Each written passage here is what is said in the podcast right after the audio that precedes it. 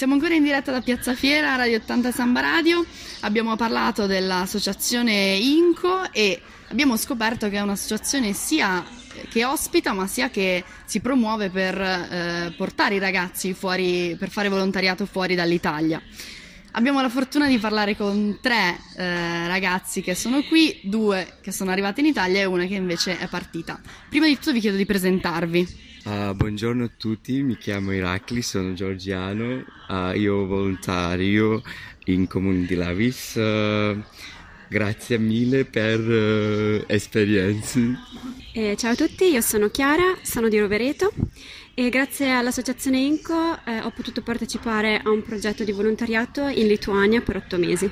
Ciao, io sono Mako, io sono georgiana, sono arrivata a Trento a settembre e faccio il volontariato ad INCO, quindi INCO è uh, l'organizzazione che mi ospita e lavoro con loro nel, nell'ufficio di comunicazione. Benissimo, perché eh, partecipare a un progetto del genere?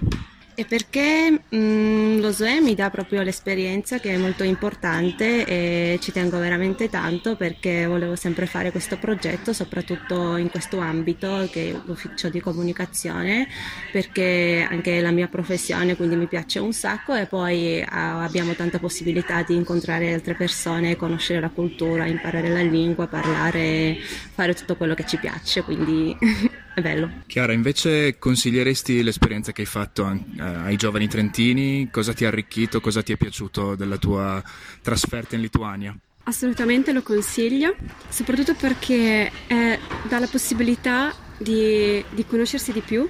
Io l'ho presa come proprio un, un'esperienza di, di, riflessione su me stessa per ridefinire quelle che eh, erano le mie, eh, diciamo, i miei obiettivi nella vita e, e quindi mi è, servito, mi è, servito, moltissimo per fare, per fare chiarezza, quindi assolutamente consigliato.